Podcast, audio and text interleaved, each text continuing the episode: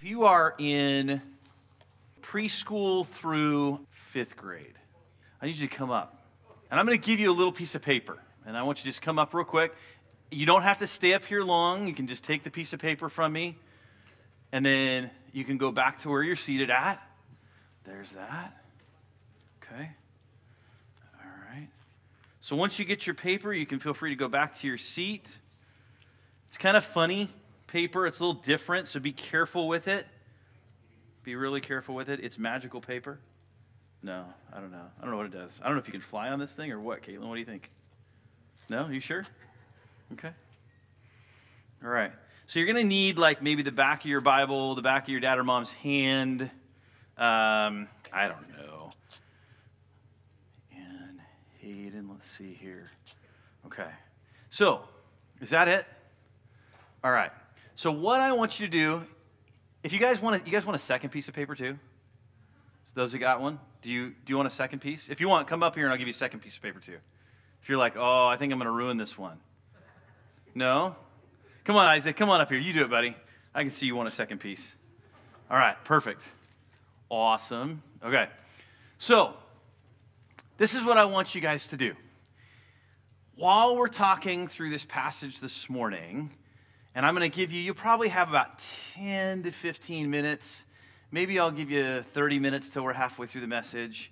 Um, just kidding, just kidding. Um, so about ten minutes or so, fifteen minutes. What I want you to do is I want you on that little piece of paper to draw the scariest creature that you can think of.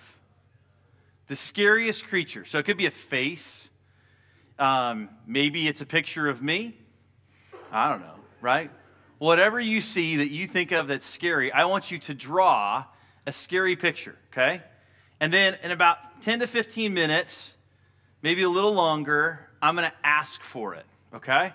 And I want you to come up here, okay, when we get when we get going with that, okay?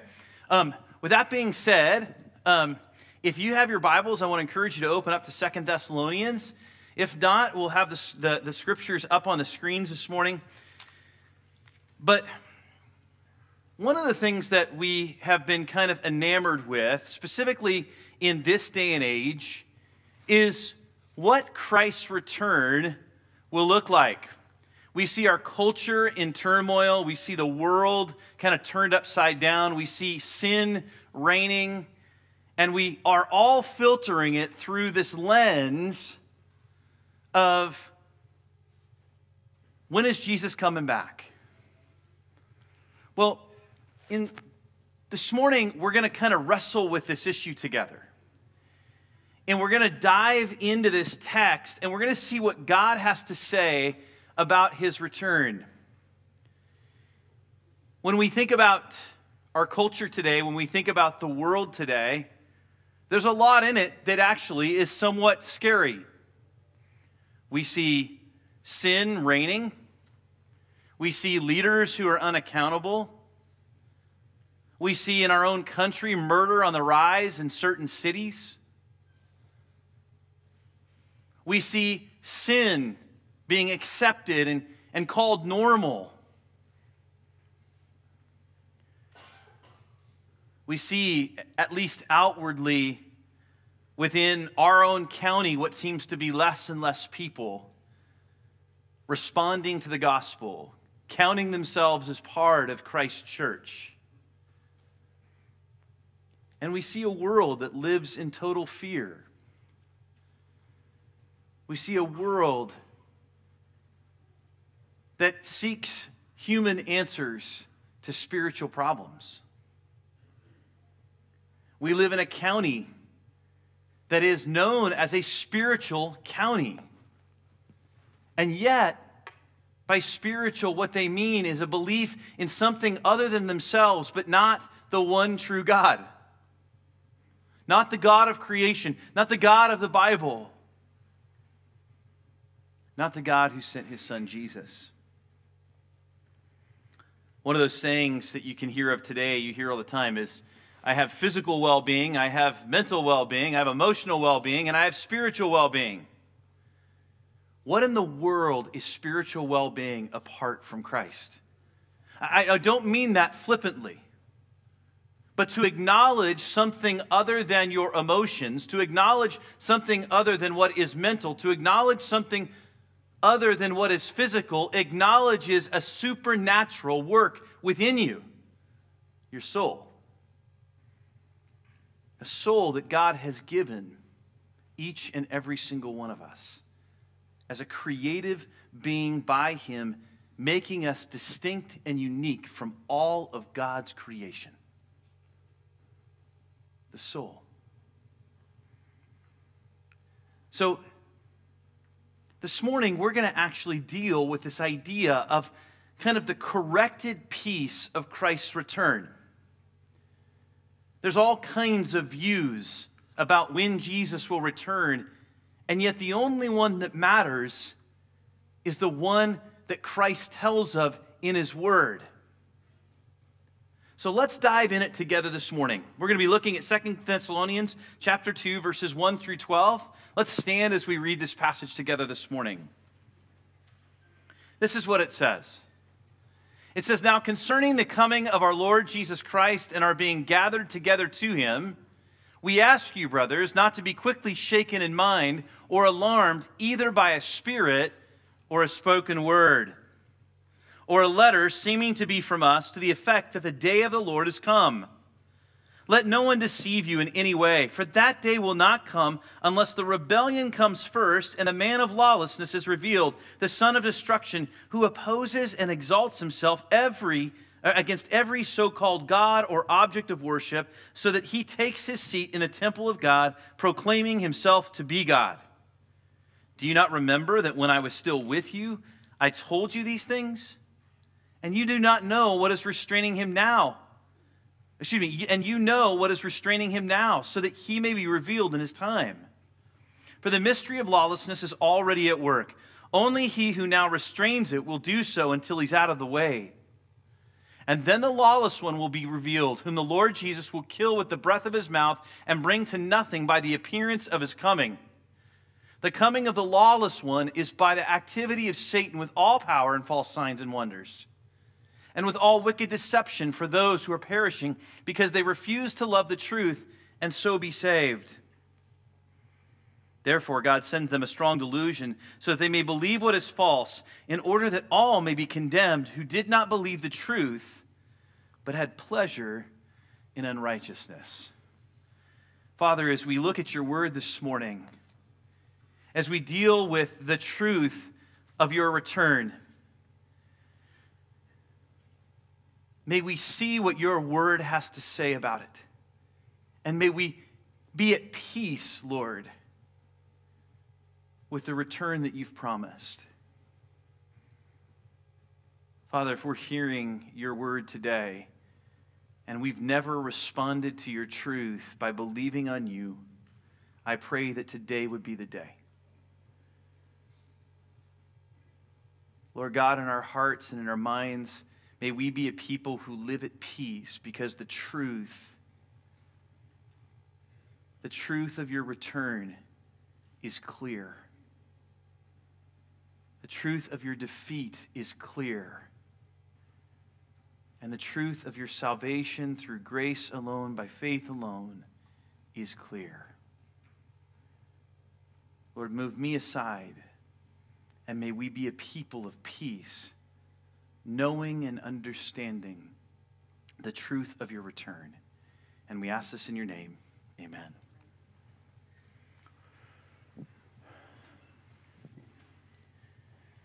So as we begin this passage,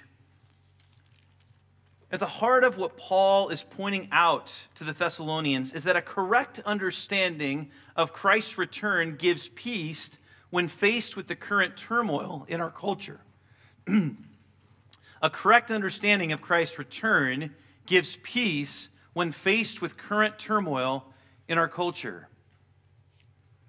A correct understanding of Christ's return gives peace when faced with current turmoil in our culture. It's a correct, a correct understanding of His return. And that correct understanding brings peace.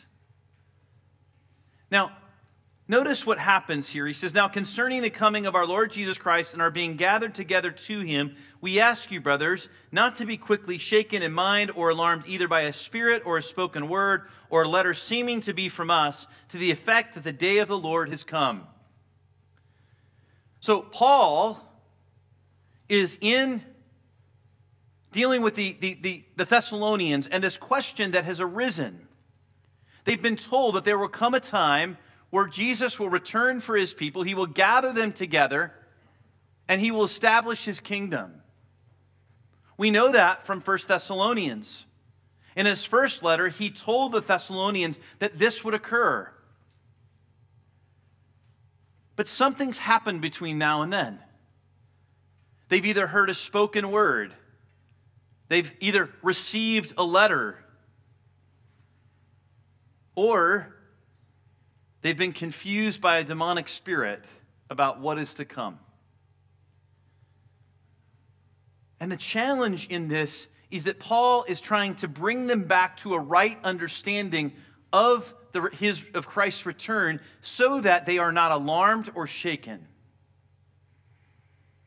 Now notice, what he's not saying here is be comfortable. What he is saying is be at peace. Don't be alarmed. Don't be shaken. Because the Thessalonians were living in a culture where persecution was increasing. If you recall that we saw in our first message, in the first chapter, persecution was increasing amongst the believers. They had been told that Christ would come, and yet they hadn't seen Christ coming. It's kind of what First Peter speaks of, where there were scoffers, those that were saying, really, he's going to come? He is yet to come. Where is he? And Paul's saying, listen, I've told you what is to come. Now, a lot of times when we look at these passages, from a well-intended perspective, we filter them through our own understanding of eschatology. We let the doctrine drive the Scripture rather than the Scripture drive the doctrine. And God calls us to look at the Scripture and allow the Scripture to drive the doctrine. It means that this morning what we're not preaching a message on is pre-tribulation, rapture, and premillennialism, or historical premillennialism, which does not deal with the rapture, or amillennialism. That's not the lens by which we're looking at this morning. We're not looking at the doctrine ahead of the truth. We're looking at the truth to shape the doctrine.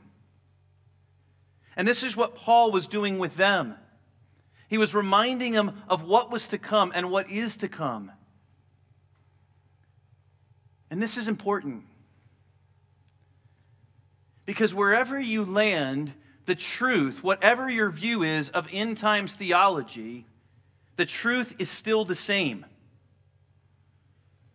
And he lays that out for us here. And there is a reason he lays it out for us. And I say this by warning. Sometimes we choose an eschatology that is very comfortable, when in fact, Scripture might point at an area where we might endure through something rather than be removed from it. There is a reason that Paul put this in as a warning, as an encouragement. And I share this not to rock our worlds on eschatology, but I share this to say that the Scripture drives this. And it was important that the Thessalonians understood what was happening so they might be at peace when it did happen. And the same is true for us today, that we might be at peace when we see the things take place in our world. You'll see bumper stickers today that kind of flippantly announce, hey, if this car is empty, right, just assume I've been raptured. I think it does a great disservice to the kingdom of God.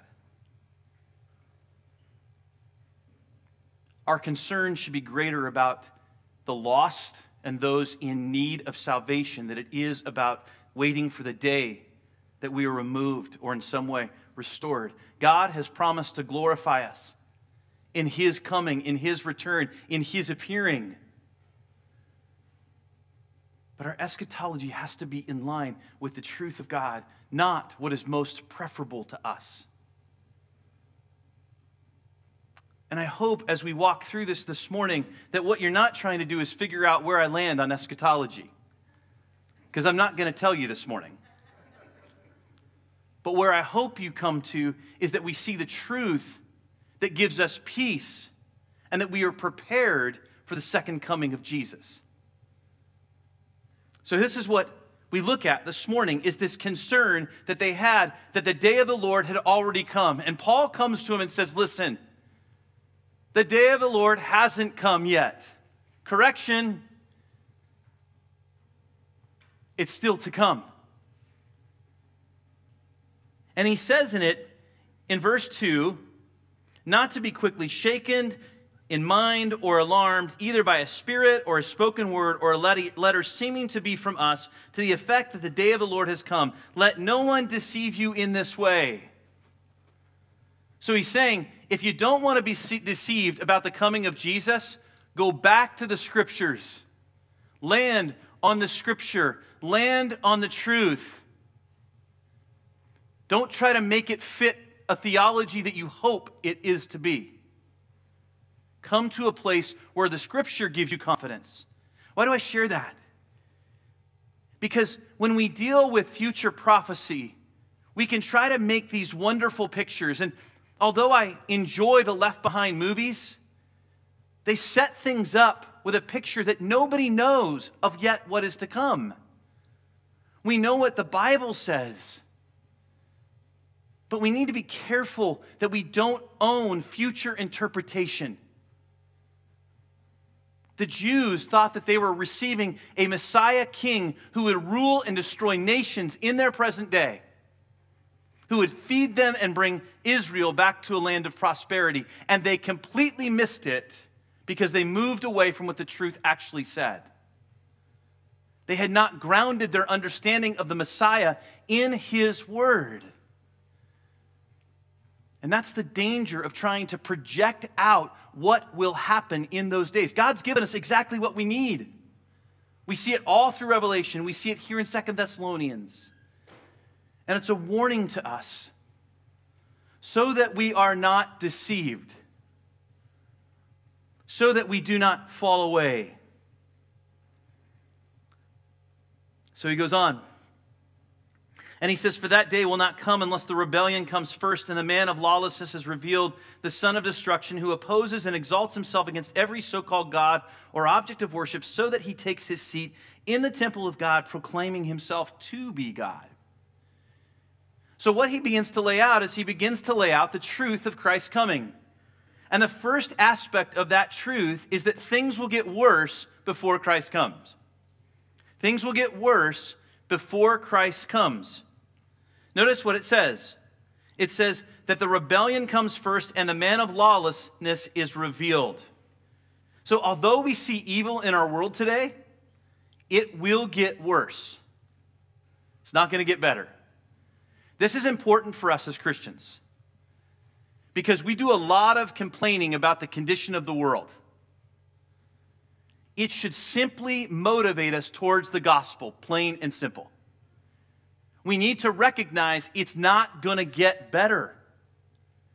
It will only move more and more towards defilement the closer we get to the return of Jesus. And I would dare say that I think as Christians we get wrapped up with the condition of the world and focused on that and the hope to see something change within our government or our culture or our world, when in fact the true change in the world that the world needs is Jesus. And so we shouldn't be surprised that it's getting more evil. That shouldn't surprise us. It shouldn't catch us off guard. We We shouldn't even, dare I say, move to a place of depression over it, because God has already said it will occur. And we embrace that truth. We, we drive towards the truth, which is that people need Jesus.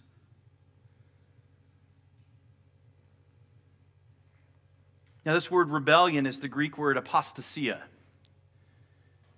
which translates directly as apostasy, which means to fall away from faith and to rise up in open defiance to authority. It deals with both those inside of the church who will fall away following false teachings, rising up against the authority of Christ and His Word. It deals with all of culture rising up against the authority that's been placed over them. It is a world where chaos reigns, where anarchy reigns.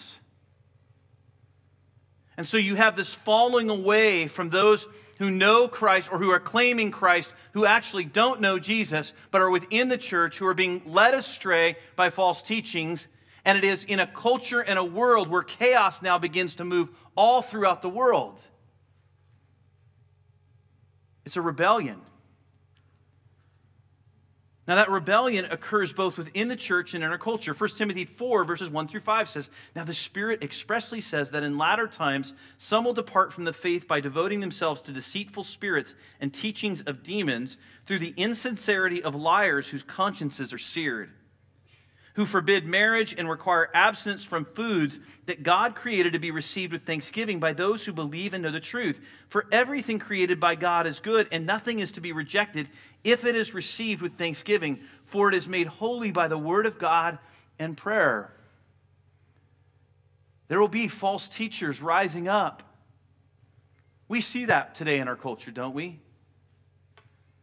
We see churches who who claim to be churches standing on the truth and the Word of God, but who have come to a place where socially they're now permitting and saying, yes, God does ordain same-sex marriages. God does ordain a woman's right to choose abortion. And we would say Scripture says no. Sin is sin. Sin is sin, and it's determined by His truth. So as a part of this rebellion, the man of lawlessness will be revealed. So who is that man then? Well, that man is the Antichrist, the son of destruction. Now, old translations used to describe this as the son of sin. It's the idea that sin will reign in his life and in his leadership. It will be overwhelming. It will be like nothing we've seen before. Edmund Hebert put it this way. He said, "Sin has such absolute domination over him that he seems to be the very embodiment of it." The very embodiment of sin. Think about that. Here's what it's saying. You think you've seen evil before? You ain't seen nothing yet. That's what he's saying. This is evil that is beyond anything that is comprehensible. The Antichrist will come. And notice here, this evil one will sit in the temple of God proclaiming to be God.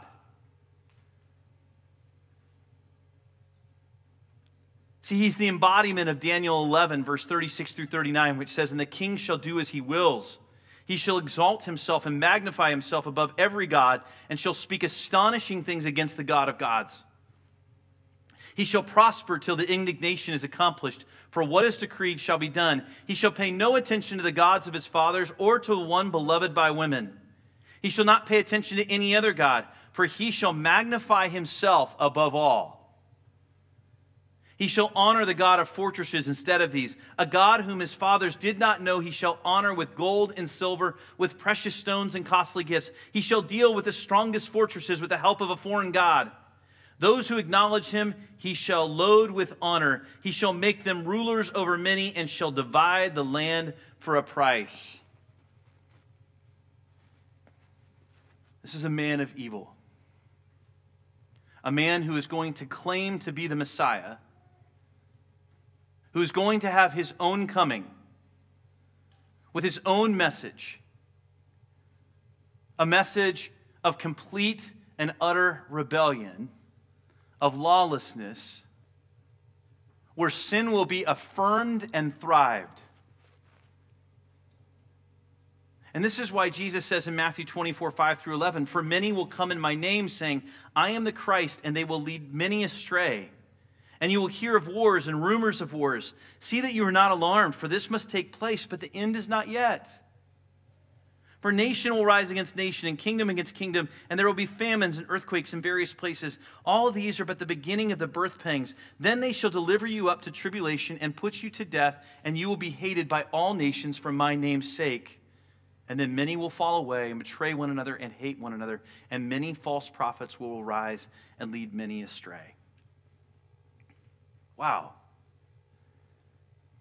That's a question for us as followers of Jesus. Are we surrendered to the God of truth? I ask this question for us honestly. Are you happy and content with being lukewarm in your faith? Because the implication here is you will be deceived. Those who are actually not being in relationship with God, who are considered lukewarm in Revelation, we're told that Jesus spits the lukewarm out. That should be a warning to us. A lukewarm faith is a faith that is prone to deception. The question is, we don't want to be spit out. We need to not be content with comfort in this life while we have a faith really, truly in name only, because we will be deceived.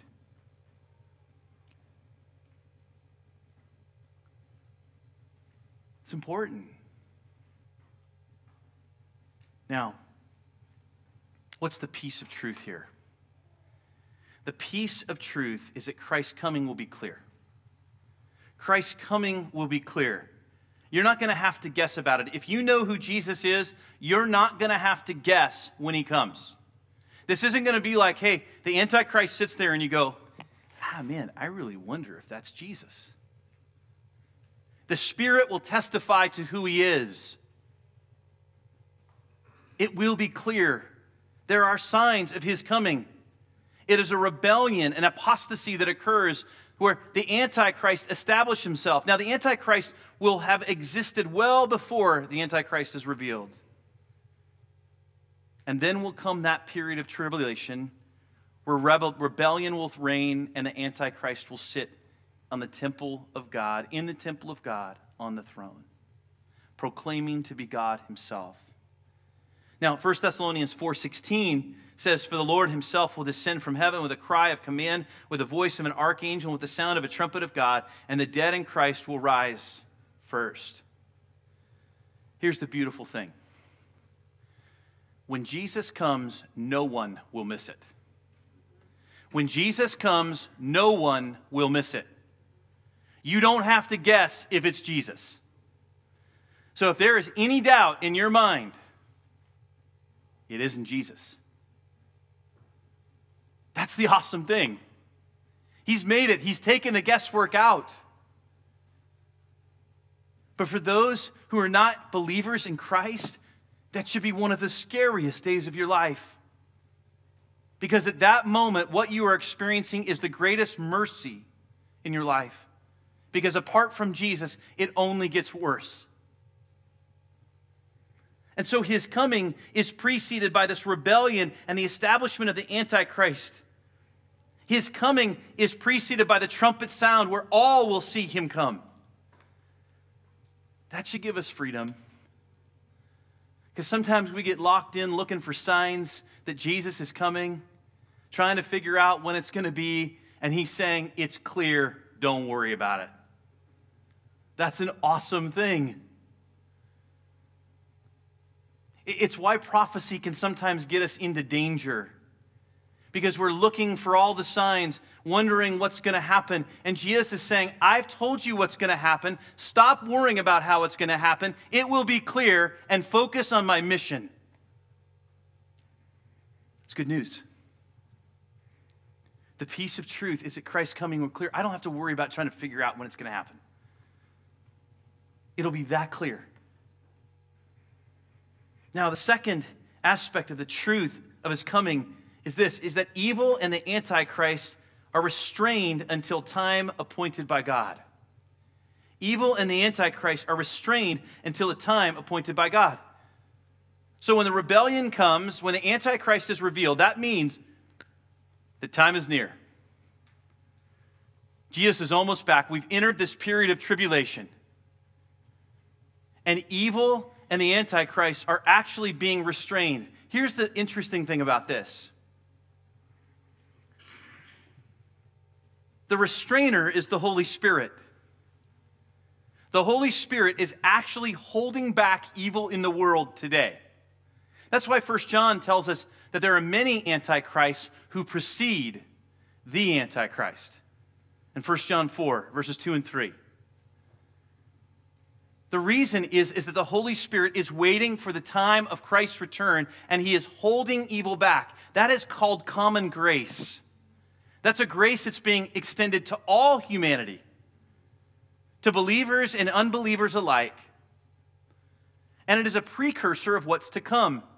For us to actually see evil and the effect of evil is actually a revelation by God. God is actually opening our eyes to see the evil.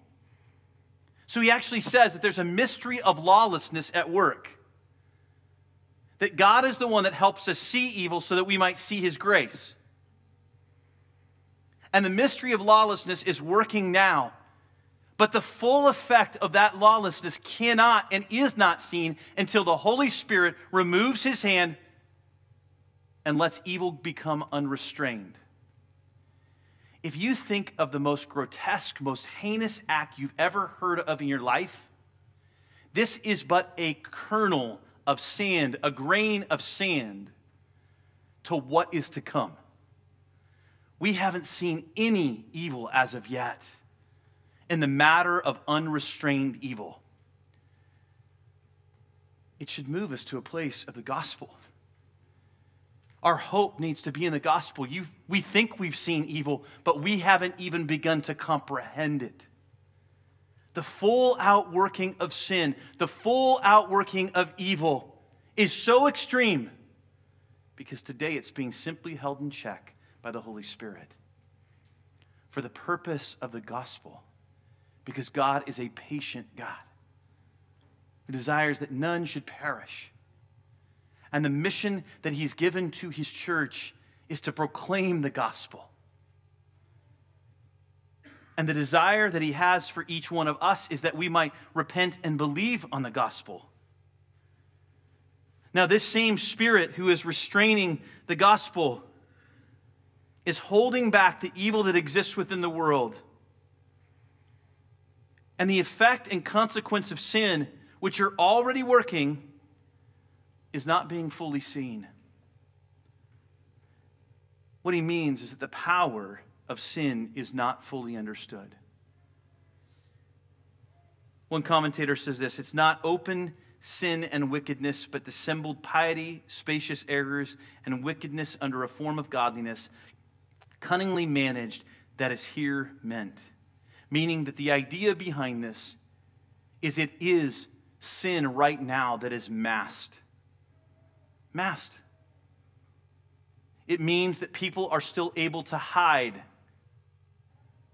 their sinful desires and their sinful actions. But in that time of rebellion, there will be no hiding of evil. It will come forth and be fully present. See, God is currently the one who shows us this power of sin, and he's the revealer. So what's the piece of truth then? Where does the peace come in this truth? Well, we see at the last part of this verse, in verse eight. He says, and then the lawless one will be revealed, whom the Lord Jesus will kill with the breath of his mouth and bring to nothing by the appearance of his coming. Now, kids, I want you to come back up here, and I want you to bring your pictures with you if you got your pictures. Do you have them? Anybody have a picture of the ugliest or the meanest? Come on up, Aubrey. I see you. Come up, Hayden. Come on up, guys. Let's see your pictures here real quick. All right. I'm going to take them each from... Let me look at Hayden's here first. Let's see. A fox... Is it a fox stopping you? Is that what you said? What is it? What does it say? A fox staring at you. A fox staring at you. Perfect. Okay, good. a fox staring at you. You guys can't see these pictures. Let's see. Aubrey. Yeah, that's pretty ugly. You were looking at me while you were drawing that, weren't you? Is that a portrait of me? Are you sure? It's pretty ugly. Um, Caitlin, let's see yours. Oh, that looks like your uncle.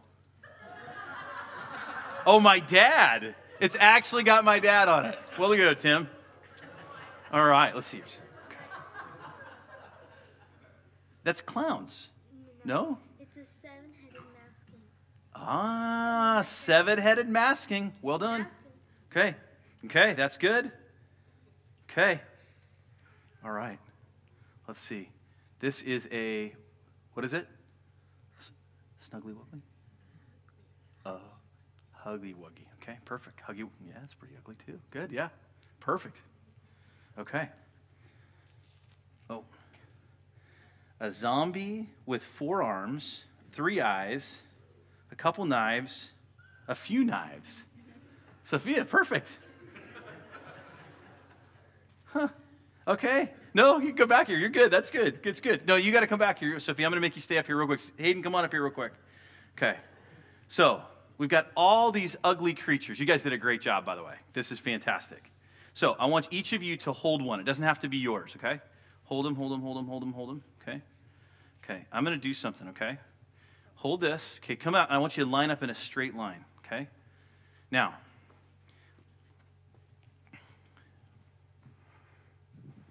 got all those ugly guys, right? Okay. I want you to hold your piece of paper out in front of you like this, just like this. Okay. Caitlin, you trust me? You sure? I'm going to light this on fire. Don't let it go. And I mean it. Okay? Don't let it go. You... Okay, here we go. Okay. Stand right there. Hold it. And just let it go. Let it go. Don't don't drop. Oh. Whoa. All right. Woo. Okay. All right. Whoa. Do you want to do it? No? Okay. Okay. That's good. Okay. If you want, you can drop it right when I light it. You want to do that? No? Okay. All right. Okay, thank you guys. You guys can go take a seat, okay?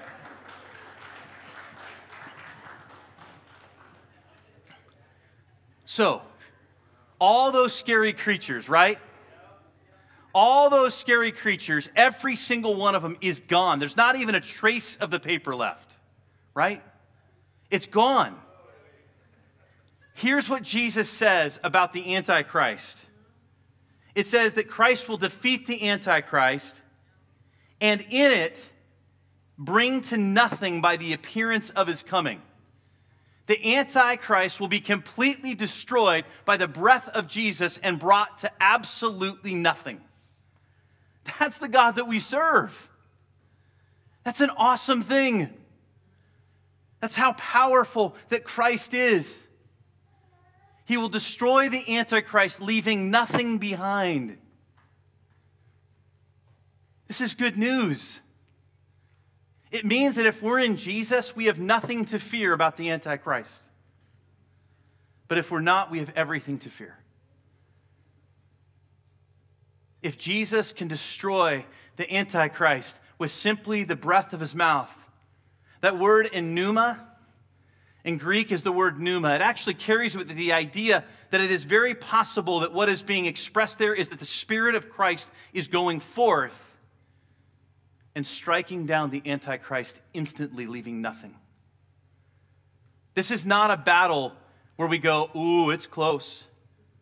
It's not like an ultimate fighting match where somebody wins for a little bit and then later they get a little tired and they battle. This is not that kind of battle. This is a battle where Jesus, by the breath of his mouth, destroys the Antichrist, and it is decisive. It is as fast and flashy as that paper. It's good news. It's what Isaiah said of in Isaiah eleven, one through five, where he says, "There shall come forth a shoot from the stump of Jesse, and a branch from his root shall bear fruit. And the Spirit of the Lord shall rest upon him, the Spirit of wisdom and understanding, the Spirit of counsel and might, the Spirit of knowledge and the fear of the Lord. And his delight shall be in the fear of the Lord. He shall not judge by what his eyes see, or decide disputes by what his ears hear. But with righteousness," now this is Jesus, "he shall judge the poor and decide with equity for the meek of the earth. And he shall strike the earth with the rod of his mouth, and with the breath of his lips he shall kill the wicked." Jesus is the fulfilled promise, the Messiah. Revelation nineteen fifteen adds, "From his mouth comes a sharp sword with which to strike down the nations, and he will rule them with a rod of iron. He will tread the winepress of the fury of the wrath of God, the Almighty." Boy, doesn't it give us peace when we just hang and cling on to the truth? When we stop trying to figure out what's going to happen? There's enough peace already in his word for us to try to give a picture of what it's going to be. It doesn't mean that we shouldn't think on these things, but it does mean that we, we need to cling to the Scriptures and let the, the Scriptures shape our understanding of what is to come, rather than trying to fit the Scriptures into what we think and hope is going to come. The third truth, and the final truth, is that the deception of Satan at work in the Antichrist is for the condemnation of unbelievers. That's scary. The deception of Satan at work in the Antichrist is for the condemnation of unbelievers. Here's the thing. We're told here that the man of lawlessness here is actually a result of the activity of Satan at work within him. All of a sudden, he understands that he is actually Satan incarnate, if you would put it that way. That he's present.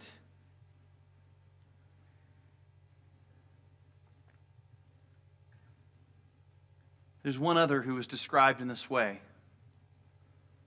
The man of lawlessness, the man of sin, the man of perdition. And it was Judas. And we're told in the Gospels that the devil actually filled Judas to bring about the death of Jesus and betrayal of Jesus. And at the same time, no death was going to keep Jesus in the grave, because God raised him from the dead on the third day. But this man of lawlessness is for the destruction of all those who choose not to believe. He will carry false signs and wonders. It's why Jesus says that there will be those who say, "But I've done miracles in your name." And Jesus will say, "I do not know you. Depart from me." Because miracles and signs and wonders were never the mark of salvation. The mark of salvation was the Spirit's work in your life, growing you in those fruits, growing you in love for one another, growing you in Jesus.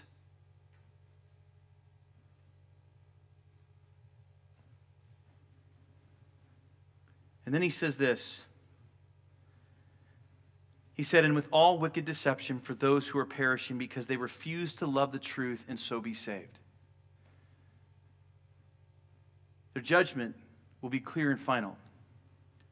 It is for their condemnation.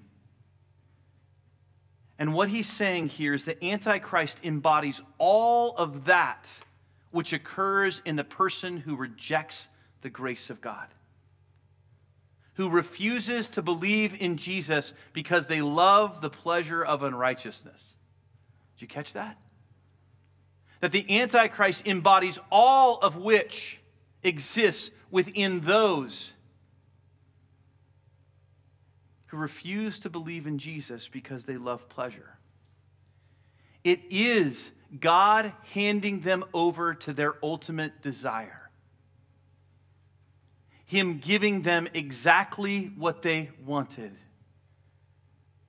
And this delusion comes to them in part So what it says? It says, therefore God sends them a strong delusion so that they may believe what is false in order that all may be condemned. They didn't want to believe the truth. They don't want the truth. They loved unrighteousness, and God says, listen, now in the face of who I am, not by faith, I've handed them over to delusion so as to be the final condemnation upon their life, because they loved pleasure over righteousness. In Romans one, verses eighteen through twenty-two, and then twenty-eight through thirty-two, it says this: For the wrath of God is revealed from heaven against all ungodliness and unrighteousness of men, who by their unrighteousness suppress the truth. For what can be known about God is plain to them, because God has shown it to them. For his invisible attributes, namely his eternal power and divine nature, have been clearly perceived ever since the creation of the world, and in the things that have been made, so they are without excuse. For although they knew God, they did not honor him as God or give thanks to him, but they became futile in their thinking, and their foolish hearts were darkened. Verse twenty-two, claiming to be wise, they became fools and exchanged the glory of the immortal God for images resembling mortal man and birds and animals and creeping things. And then verse twenty-eight, and since they did not see fit to acknowledge God, God gave them up to a debased mind to do what ought not to be done. They were filled with all manner of unrighteousness, evil, covetousness, malice. They are full of envy, murder, strife, deceit, maliciousness.